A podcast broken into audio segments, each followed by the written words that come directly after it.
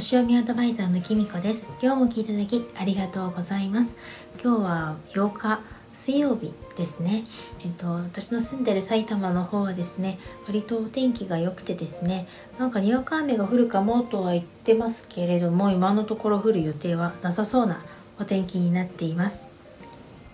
なんかですね私の勝手な体感ですけれども立春を過ぎたあたりぐらいから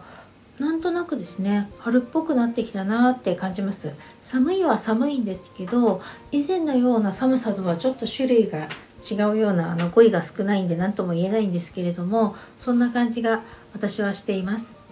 えっと、それでですね今日何をお話ししようかなと思ったんですけど私はですね最近あの自分の生活リズムっていうか仕事の仕方っていうのをねすごく考えるようになっています。っていうのもねまあちょっと仕事の仕方っていうとすごく大げさなんですけれども私一応週に3回か4回ぐらいあのまあ9時から4時までパートに出てるんですけどその後まあ家に帰ってきてあの買い物したり夕飯の支度したりとかなんだかんだしてから、まあ、あのいわゆるこの星読みとかブログ書いたりとかパソコン作業とかするんですけれどもどうしてもですねあの子供があの大学生になって夜遅くまでバイトをしてたりとかまあ今3人暮らしなんですけど夫とでまあ夫は早々寝ちゃうんでもうすごく早くにお風呂に入っちゃったりとかしてあの生活リズムがですねもう、3人バラバラになっちゃってるんですね。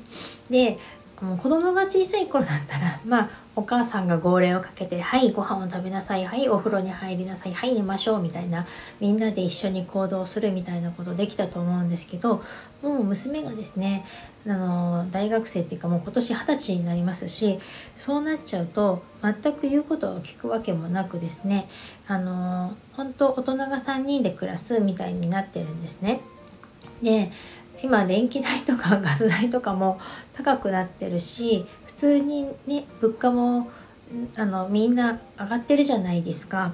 そうなるとなんとか節約したいなと思って、まあ、夫がお風呂に早く入るなら追い焚きをしないで済むように私もその続けて入ろうとかしてたんですけどそうなるとですねまあもうすぐ眠くなっちゃうんですよね。そうすると夜ののパソコン作業ができなくなってしまってあのブログの更新ができなくなっちゃったりとか SNS 上げられなくなっちゃったりとか、まあ、このスタイフとかもそうなんですけどあの星読み自体もねあのやっぱりパソコンとかも使ったりするのでできなくなっちゃうんですよね。頭が回らなくなってやっぱりお風呂に入るとリラックスモードに一気に入ってしまうのでやっぱりこれはダメだと思ってですねあの先にお風呂に入ってから後でパソコンをするっていうのは無理だと思いました。それで結局はですねあの時間を決めて今はですね10時まではパソコン作業をしてその後はお風呂に入ってあの日が変わるまで12時までにはお布団に入ろうっていうのを一応目標として立てています。えっと、たまにまあ10時を超えちゃうこともあるんですけどあの大事なのはお風呂に入ったらもうパソコンとかスマホとか触らないようにするぞっていうふうに思うことです。だけどねまあちょっと私と連絡を取ってる人ならわかると思うんですけどまあまあ遅くに連絡来ますよね。ですね。これ睡眠時間を削ると本当にダイレクトにあの次の日の生活とかその後のね一日にもねあ1日どころじゃなく結構なあの影響力をこう及ぼすんですね1週間にしちゃうと。なのであのもうその辺はですねあのちょっと割り切ってもうあのあんまり欲張ってあれもこれもしないっていうかあれもこれも「はいはい」って言わないように最近は気をつけています。と言ってもやっぱりあのこれ求められると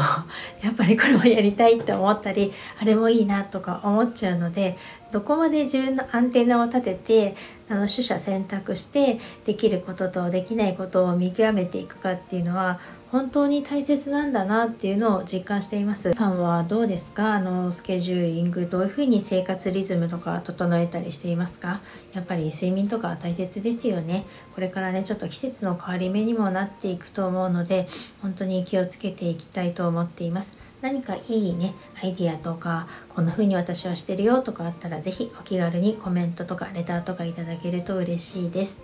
それでは今日はこの辺で午後も頑張っていきましょうね。またお会いしましょう。きみこでした。